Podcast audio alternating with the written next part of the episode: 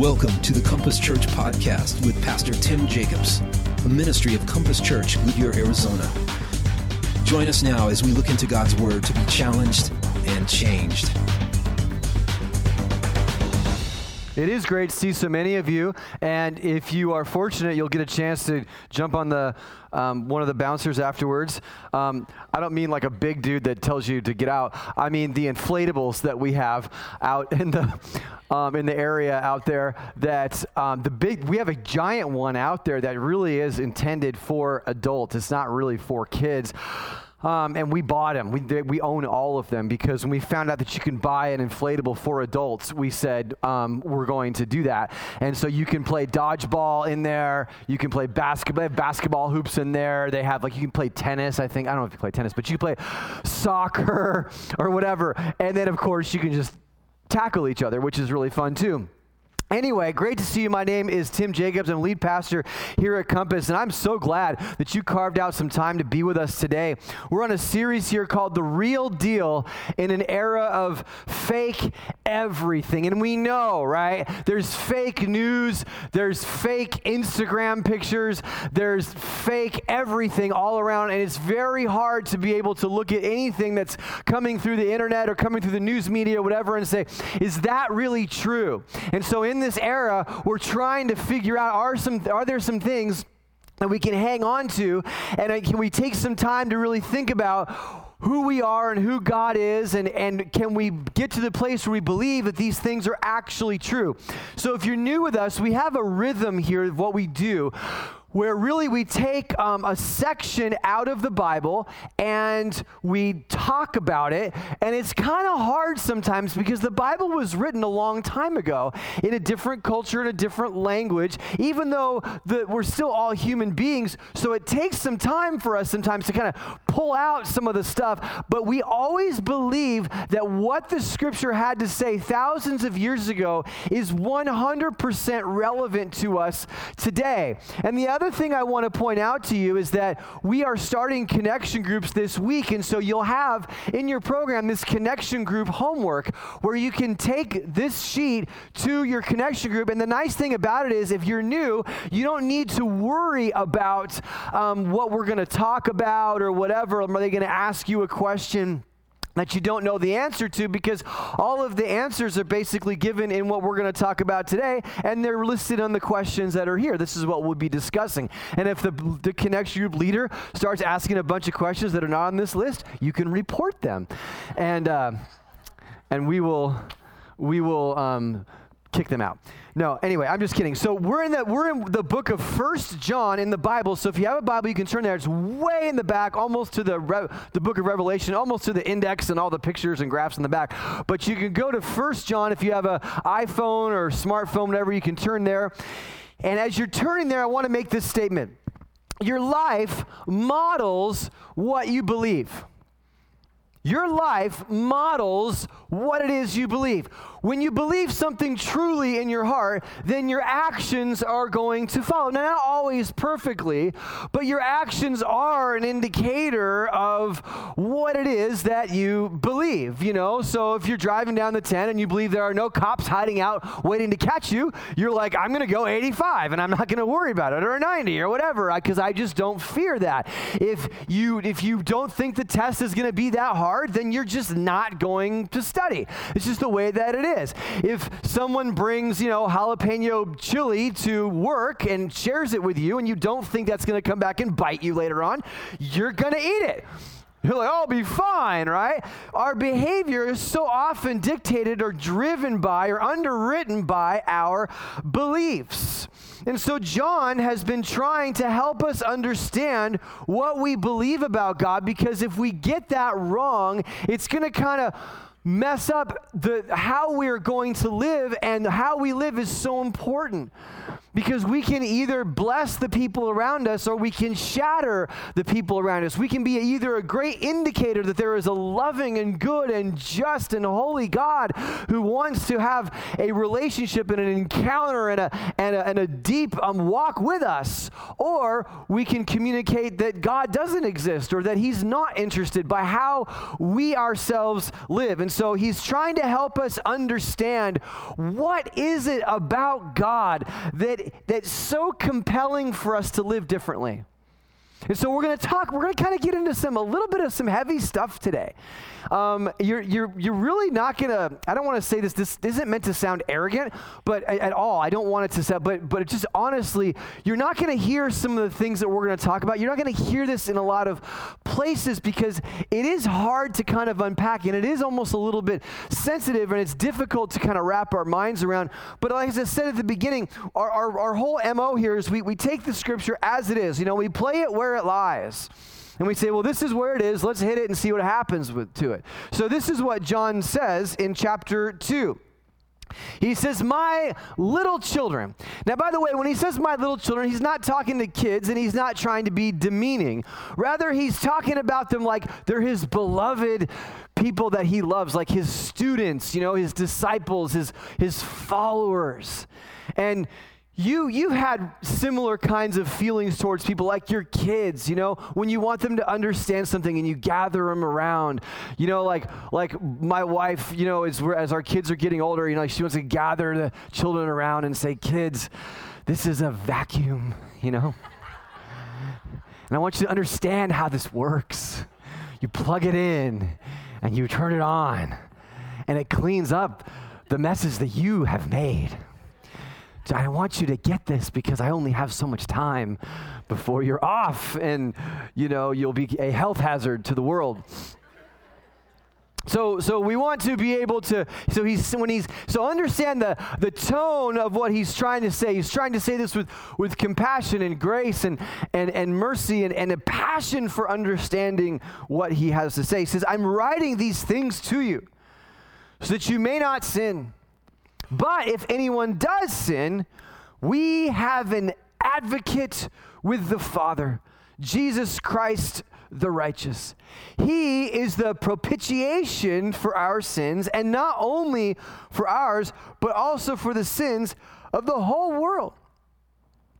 So he says, I'm writing this to you so you, will be strengthened, you'll understand more, and that those beliefs that you have is, is you know, because we just had chapter one, so now we're moving into chapter two. But he says, I'm, I'm saying all this to you so that you won't sin. Now, obviously, he knows that that's kind of impossible, so he kind of says, Well, and if anyone does sin, kind of like, Well, you are going to sin, so it's going to happen. So if anyone does sin, I want you to know and when you're in that place of guilt, and when you're in that place of shame, and when you're in that place of being trapped and snagged and ensnared by what you've done, the good news is this you have an advocate. You have someone who speaks on your behalf in your defense.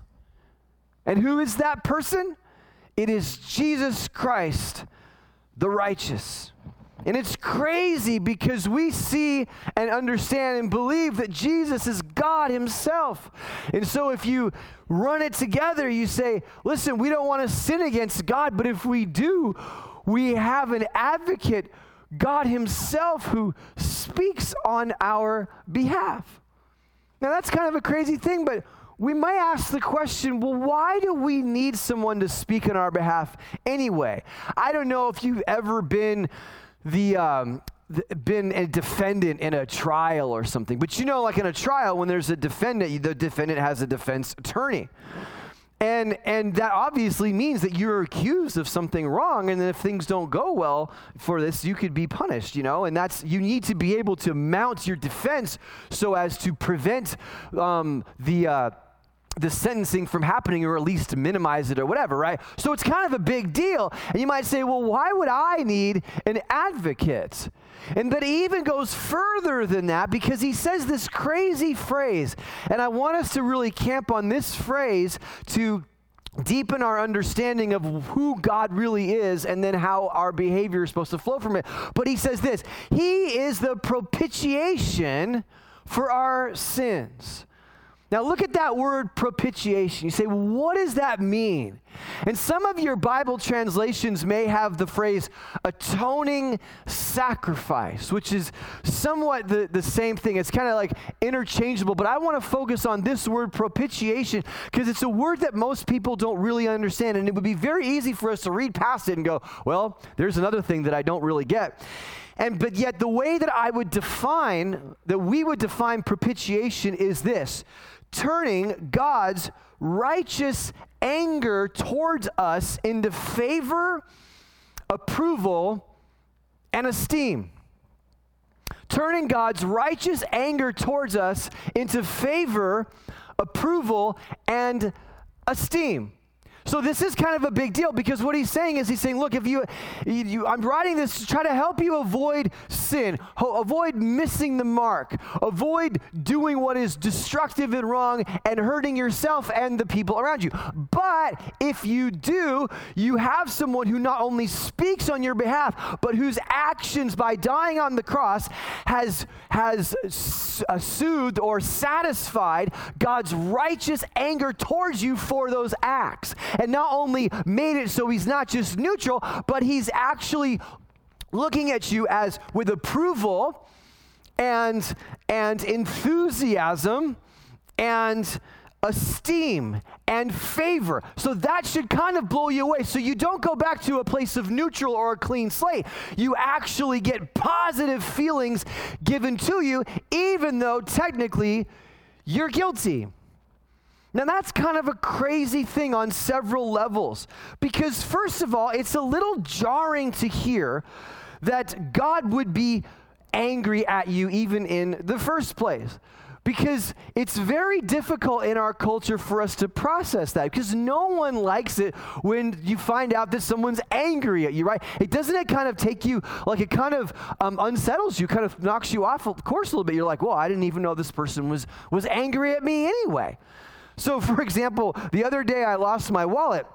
And, uh, and I mean, and I have, I was very proud of myself because it's been a while since I've actually really lost it. I mean, sometimes you go, oh, is it over here, over here, and you find. But like, I didn't know where it was, and I was really getting concerned because I thought I left it at my kid's school because I had gone there to, to watch one of them do a performance. And, and so I left. And so I, ha- I actually went back to the school twice because I thought it was here. And then I left a little bit. And I turned around, came back. And now I'm getting a little bit concerned because my, I, my wallet is gone and it's kind of really important and everything. And so obviously, so I'm kind of going, okay, this isn't good. And, and so I was wondering because my wife and I had switched cars if it was in the car that I was in before. And I knew that my 14 year old daughter was in that car and that my wife wouldn't answer the phone because she's driving. And so, um, because you shouldn't do that. And uh, so, so I called, I called, well, first of all, I called my wife and she didn't answer the phone, so that's how I knew she wouldn't answer the phone. And then I called my 14 year old daughter who didn't answer the phone either. And that bothered me because she's always on her phone, right? So when she's not in class, she's on her phone. So I'm going, wait a second.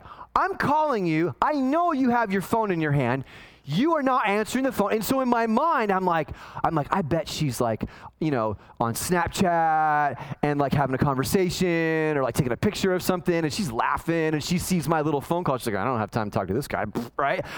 And this is what I'm imagining in my head.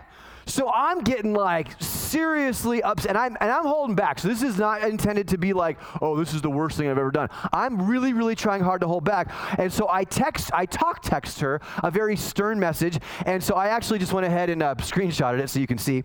Um, it's actually nice when you pick up the phone. That's kind of why we got it for you. So maybe if you have a minute at some point in your life, you could call me back. okay? This is me. You can read in the anger, right? You can read in the sarcasm and the snarkiness.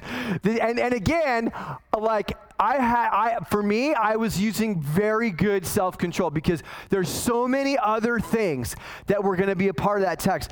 And so, anyway, so this is what happens, right? And then nothing. I get nothing back.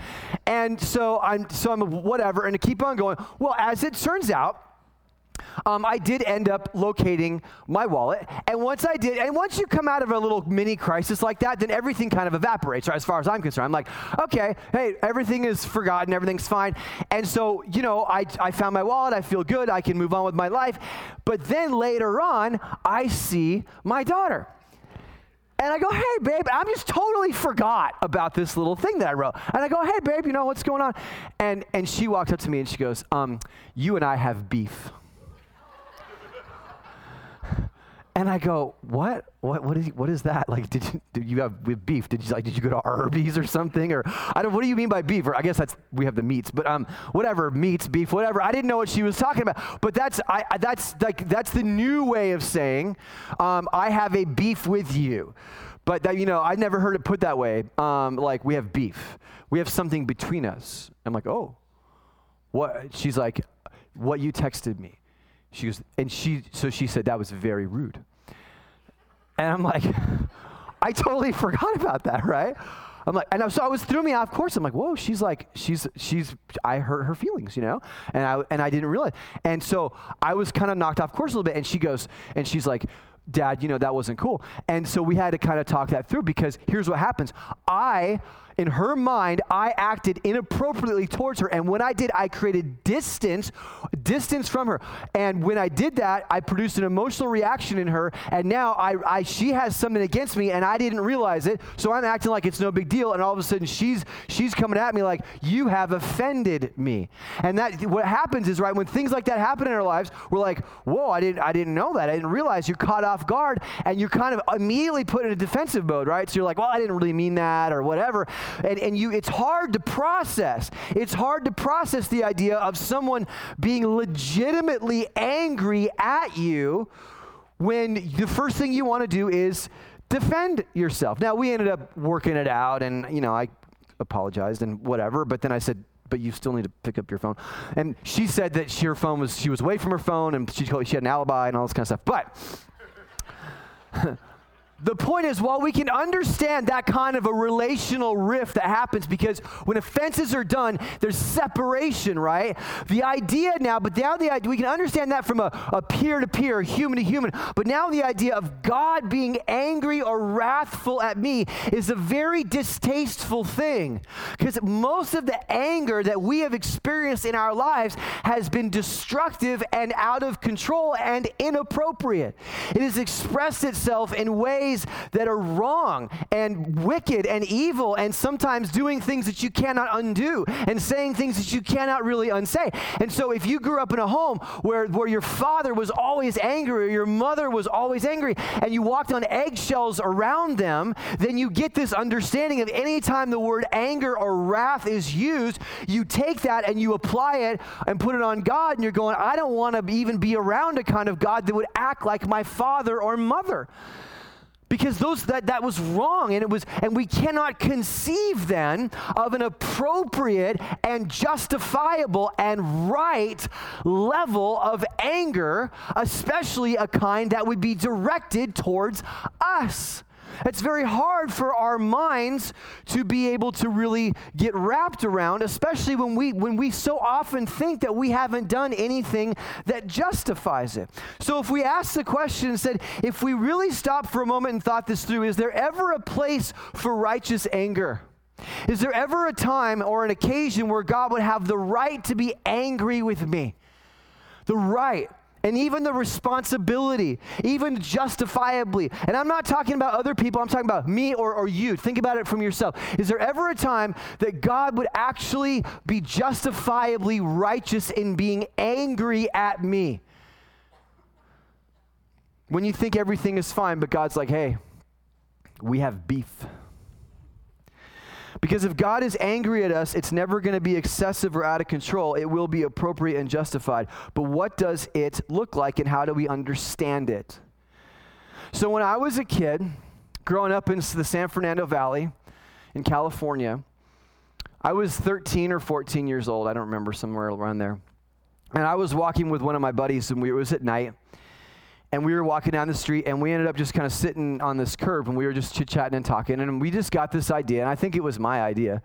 And we took turns taking a little stick and jamming it into the valve stem of a parked car that we were right next to and just deflating the tire. Right? And we just just kind of took turns deflating this tire until it was completely flat and then we took off. And I don't remember, I don't know who the person's car was per se. It was a random act, it was not intended to be malicious, but it was just a thing that I did, just deciding to deflate this person's tire. Now imagine for a moment what happened in the morning when the owner of the car wakes up and sees what happened. Now, it could have been, you know, like a young teenage guy or whatever, and it was like, life happens. But what if it wasn't? What if when I sat there and deflated this tire all the way down to nothing, that the car belonged to a single mom? Who is totally exhausted from another night of taking care of the kids all by herself. Her husband has recently walked out, and she's trying to juggle all of the new responsibilities that come with being the mom and the dad. And now it's early in the morning, and she's rushing out the door to get to work on time, and she's got to drop the kids off at school on the way. And hopefully, she won't be late to her hourly paying job because she's always there on time or a little bit early, but she's always cutting it close. And you never know with LA traffic, and you never know with anything else that could happen. But she's tired, you know, and she's emotionally exhausted. And maybe she's quite frankly at the breaking point of her life where she just can't take much more stress and she's just hoping that nothing else goes wrong.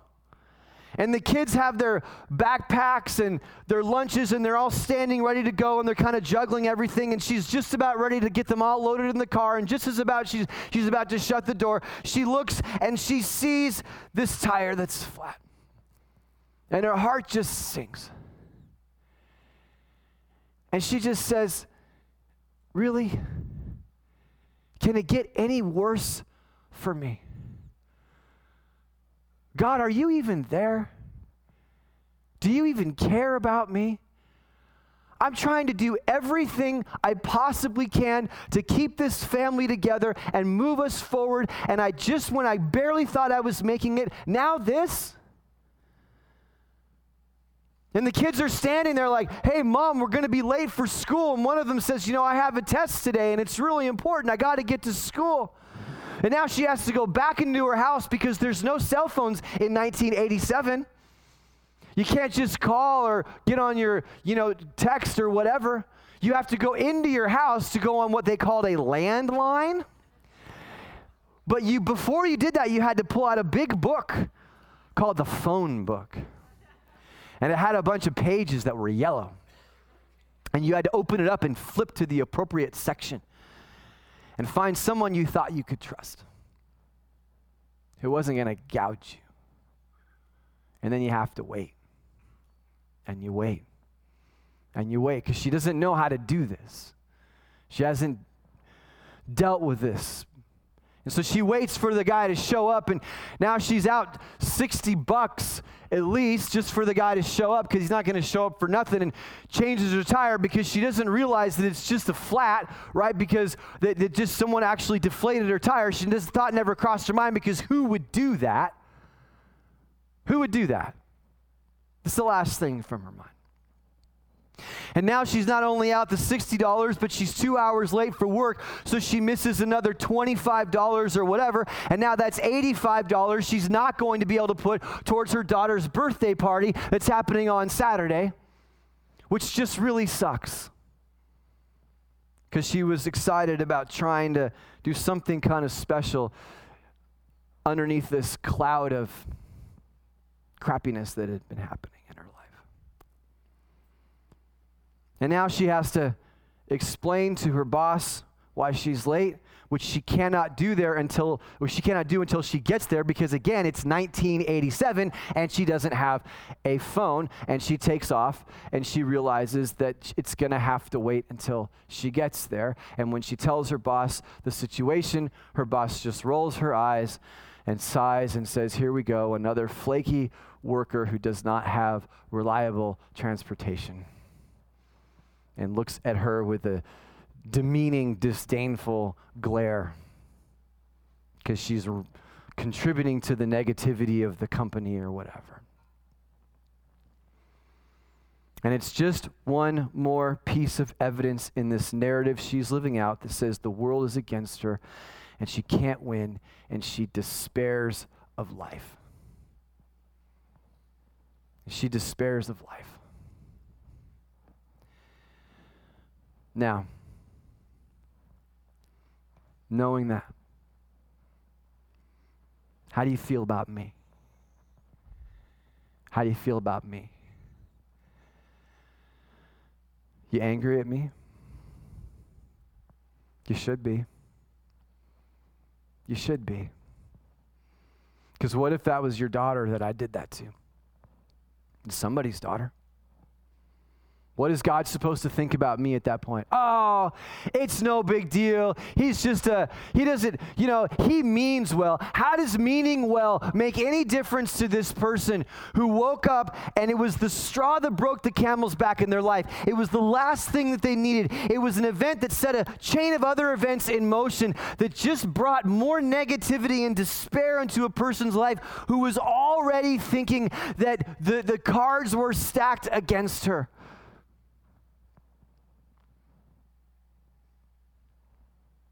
And God's like, This is one of my children that I love. And I've been trying to show that I'm there. Why did you do this? Why did you create chaos in a person's life? Why did you do that? Is this why I put you on the planet and kept you alive so that you could, you could do stupid things like this without thinking about the ramifications? Now, does God not only have the right but the responsibility to avenge orphans and widows, the innocent and the helpless? God does not like people who do not consider their plight. He does not like people whose hearts are calloused and uncaring and inconsiderate of the suffering of his children. He does not like people who hurt them, and that's very well what happened. And here's the deal you're sitting there going, What's the big deal? All you did was just deflate a tire. I mean, if that's the worst you've ever done, Jacobs, I, I mean, I'm in serious trouble. And this is my whole point. This is not the worst I've ever done. This is child's play. This is nothing. It's one stupid teenage act, and yet carried out and in consideration of the effects, second and third order consequences of injecting chaos, you see the ruin that could be brought about. That doesn't count the things that I have done out of malicious intent, that I have done out of willful rebellion, that I have done with murderous thoughts in my heart of wanting to take a person down, of wanting to ruin a reputation, of wanting to sever a relationship, of wanting to avenge myself in a way that is far greater of an effect than anything that was done to me. It doesn't count any of the heartfelt and intentional acts of evil that I've done. Only something done as a stupid kid, and yet, even that. I have demonstrated to you is enough to incur God's wrath because He does not like people who hurt the innocent. Now, Have you ever sat down and calculated? You know, they call it the butterfly effect. The butterfly flaps its wings, and then the little molecules cause something in the little wind and wind, and then there's a tidal wave somewhere on the other side of the world. Well, I always thought that was weird. But it's kind of the opposite of the butterfly effect because that could be like a positive. This is like the scorpion effect, right? This is the negative. This is the sting and the, the corresponding reverberations of pain.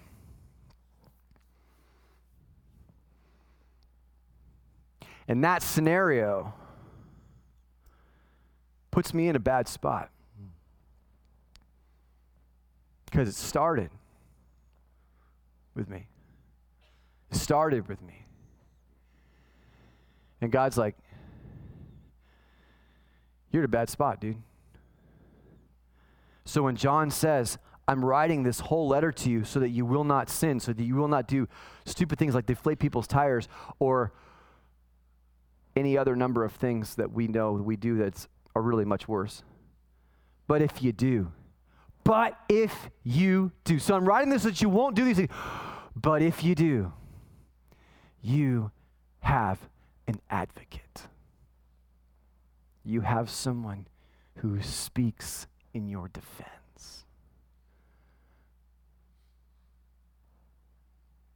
if you find yourself to be an oppressor, a vandal, a liar, a cheater, and the weight of that guilt rests on you with a weight that you can't bear, and you open your eyes and you see the damage that can only be attributed and traced back to you. You have an advocate. So it says, if anyone sins, we have an advocate with the Father, Jesus Christ the righteous. He is the propitiation for our sins, and not only for ours, but also for the sins of the whole world. And so, your advocate who sees your situation and says, Yes, by all accounts, you are guilty. Yes, by all accounts, this, these things that you have done resulted from a desire to be independent of God, a desire to assert yourself in a prideful and inappropriate way over others, a, a desire to deceive and to defraud your brother and sister whom God made in his image, you, to, to, to live in such a way that is contrary to why you've been created in the first place. And all of these things are true. And God sticks up for the orphan and the widow and the oppressed and the poor and the downtrodden and all that kind of stuff, which you yourself have harmed, which you yourself have exploited, and you know it's you. And in that moment, your advocate says to the Father, Please direct all of that righteous and good anger that you rightfully have towards that individual. Will you please direct all of that to me? So I will assume it all in his place, in her place. So that when you look at her, you will not see what she did, you will only see what I have done. And when you look at me, you won't see what I have done, you will see what he did.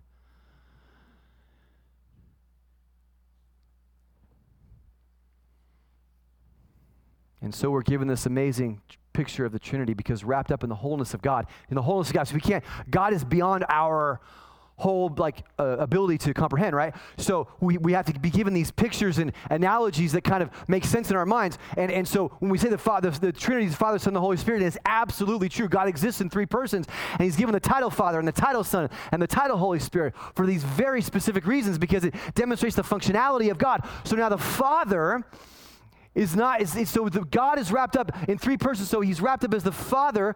So it's, it's not only him who cannot let sin go unpunished, who goes after people who attack his children, who avenges the downtrodden and the poor and all this kind of stuff, and the orphan and the widow, but also wrapped up in the wholeness of God is the Son who advocates for the oppressor, who defends the indefensible, who stands in the place of the accused. And somehow all of that is wrapped up in the fullness of God because you can be both. And don't think for a minute that you, just because you've been oppressed, that you cannot be an oppressor. Don't think for a minute just because you've been a victim that you cannot be a victimizer. All of us are in some way or another. We've all been given a raw deal. We've all had terrible things done to us, or one way we've all had people come after us unjustifiably, and we can make the case for that. But we have all also stood in a similar role. And if you don't think you have, you're lying to yourself. This is why it says in 2 Corinthians 5:21, "For our sake he made him to be sin who knew no sin, so that in him we might become the righteousness of God." And so Jesus not only settles the credit card bill, right? Because when you pay your last credit card bill, it's not a personal thing. I mean, you might feel good. You're to cut up your credit cards. You're to say, "I hate Visa, Mastercard. I'm never to do, you know, use them again," which is why you should go to our financial peace class because it'll teach you how to get there. So you're not a slave any longer to these institutions. But when you pay the last bill, the the CEO of Visa isn't, doesn't feel better about you. He's kind of bummed, actually, or she's kind of bummed because it's like, oh, I don't get their interest anymore. But it doesn't change the relationship. It's impersonal. You're a number to them. All you did was square the debt. But it's different with God because there's the debt of sin, but there's also the broken relationship, right? There's the we have beef. There's the emotional, justifiable anger that God has towards you because of the things that you've done. And people live in that and they never release themselves from it and they assume that God's always angry at them. But right here in the passage, it says, no, it's not true. You've been released from the righteous anger of God. And so now you have nothing but the but but God looking at you as a as a beloved and chosen son or daughter whom he is well pleased with because he has no choice but not to feel that way. He has to feel that way. He couldn't he couldn't feel any way else. Like a father who's proud of his son, albeit undeservingly so. Even after all. And why, why, why, why do we go to all these lands? Like, why would he do that?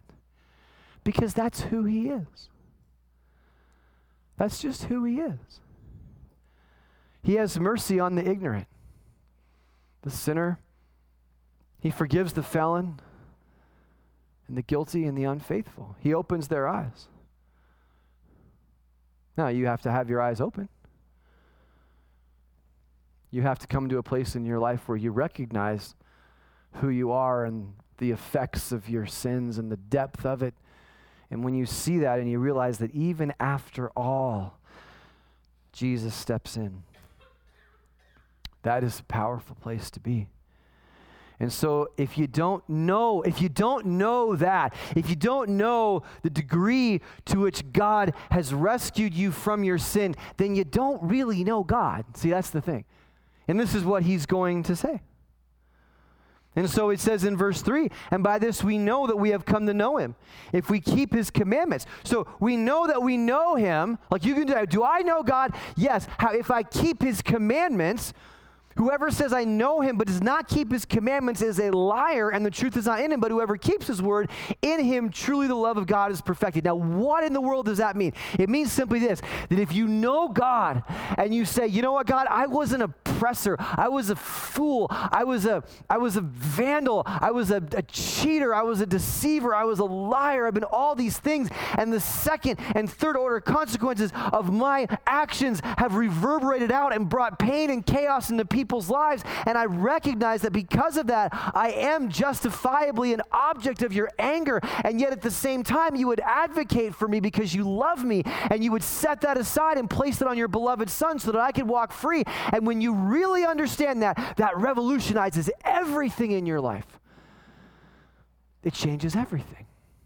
Because how can you be angry at your neighbor when in the light of the forgiveness that's been shown to you? How can you still hold contempt for your fellow man when you've been released from the sins that you've done? Now, it doesn't mean that you'll always feel wonderful about other people, but the stranglehold that bitterness has on your life has no choice but to be released from you because you will see yourself along with everyone else as in massive need of forgiveness, and thank God you're the one that's found it. And it rocks you to the core of your being. So when it says whoever keeps his commands, it doesn't necessarily mean the Ten Commandments. So, what are the commands? It doesn't necessarily mean the Ten Commandments. However, I would say that the Ten Commandments, if you were to live them out, you would be the most attractive person that you know. Because everyone wants to be around someone who would live these out to their fullest extent because all the Ten Commandments are ethical and they're done in love. Do not steal. Do not commit adultery. Do not envy what your neighbor has. You want to live around people that think that way. You want to live around people who love God before their own pride, before money, before sex and put Him first. You want to live around people like that. Those are good people. And so that's a good place to start. But it's not about a code of ethics, guys. It's not. Because the love of God transforms you so that it says in verse 6 By this we know that we are in him. Whoever says he abides in him ought to walk in the same way which he walked. So he says, I'm writing these things to you so you will not sin. But if you sin, remember you have this person who cleanses you from your sin totally and completely. And it's that that revolutionizes your life. And so now you begin to walk in a way that's different because why? Because because your beliefs your, your life models what you believe, as we've said at the very beginning. Your life models your beliefs. So you got to take an inventory of that. Think about how you're living right now. And, and, I, will tell you this. I know because I, I, I'm like a, I'm kind of wound up a little bit, you know. Um, yeah. And, and so I tend to run hot. Um, and like my wife's role in my life is to like, she like listens and stuff and like, okay, um, the engine's going to burn out if it's, if the tachometer stays in the red. So how do we, we bring the RPMs down a little bit? Okay. And, and so, but I find, so I tend to kind of go five steps further than I should. And, and yet, when, when, I, when, when that's happening in my life, guys, that's an indicator, that's an indicator that, that I'm not really embracing and reuniting myself with what I know to be true about God and His love for me. Because when I begin to take out everything on everyone else, I'm forgetting what I myself have been set free from.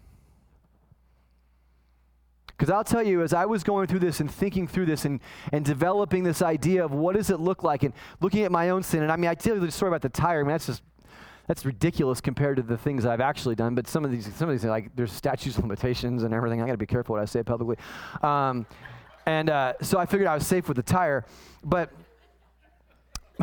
but but I but I say this to you because as I'm studying this and I'm looking at the scripture for what it actually says, I become a person that I think maybe looks a little more like Jesus than I was five minutes before.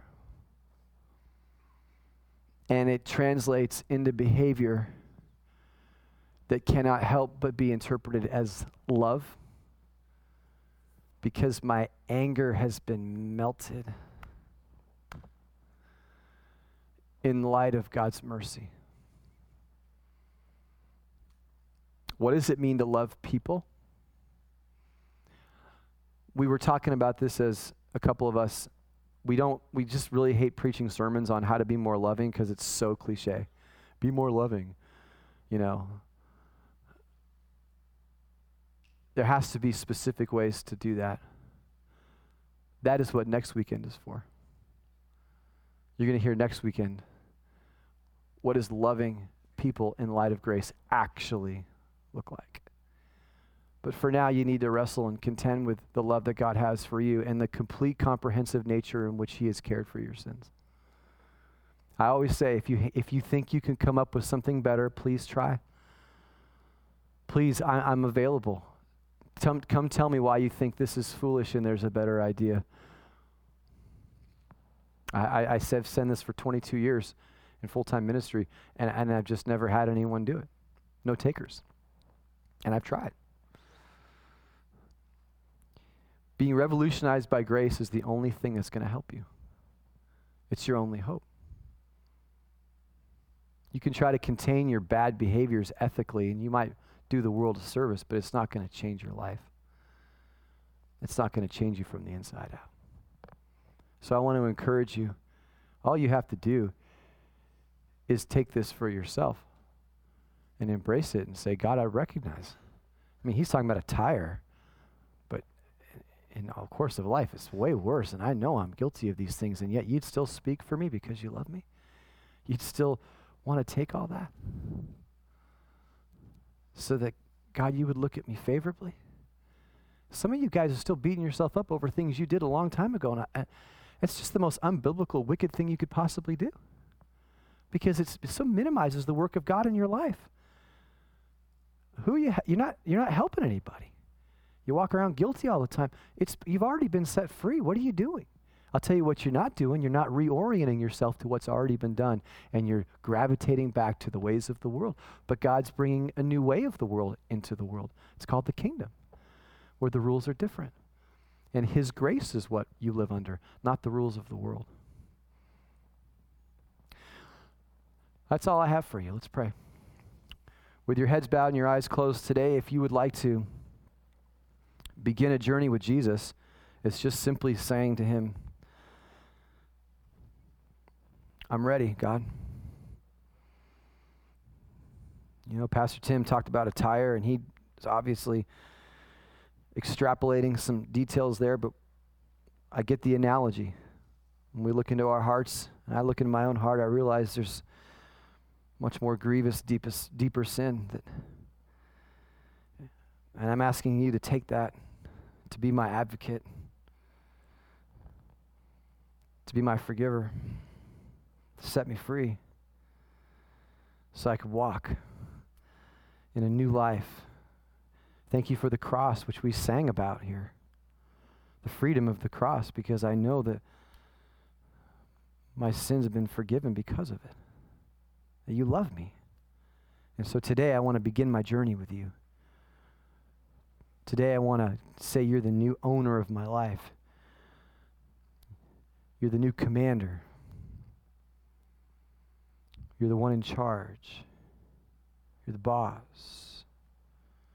Which means I, I listen to what you say and I take it as truth.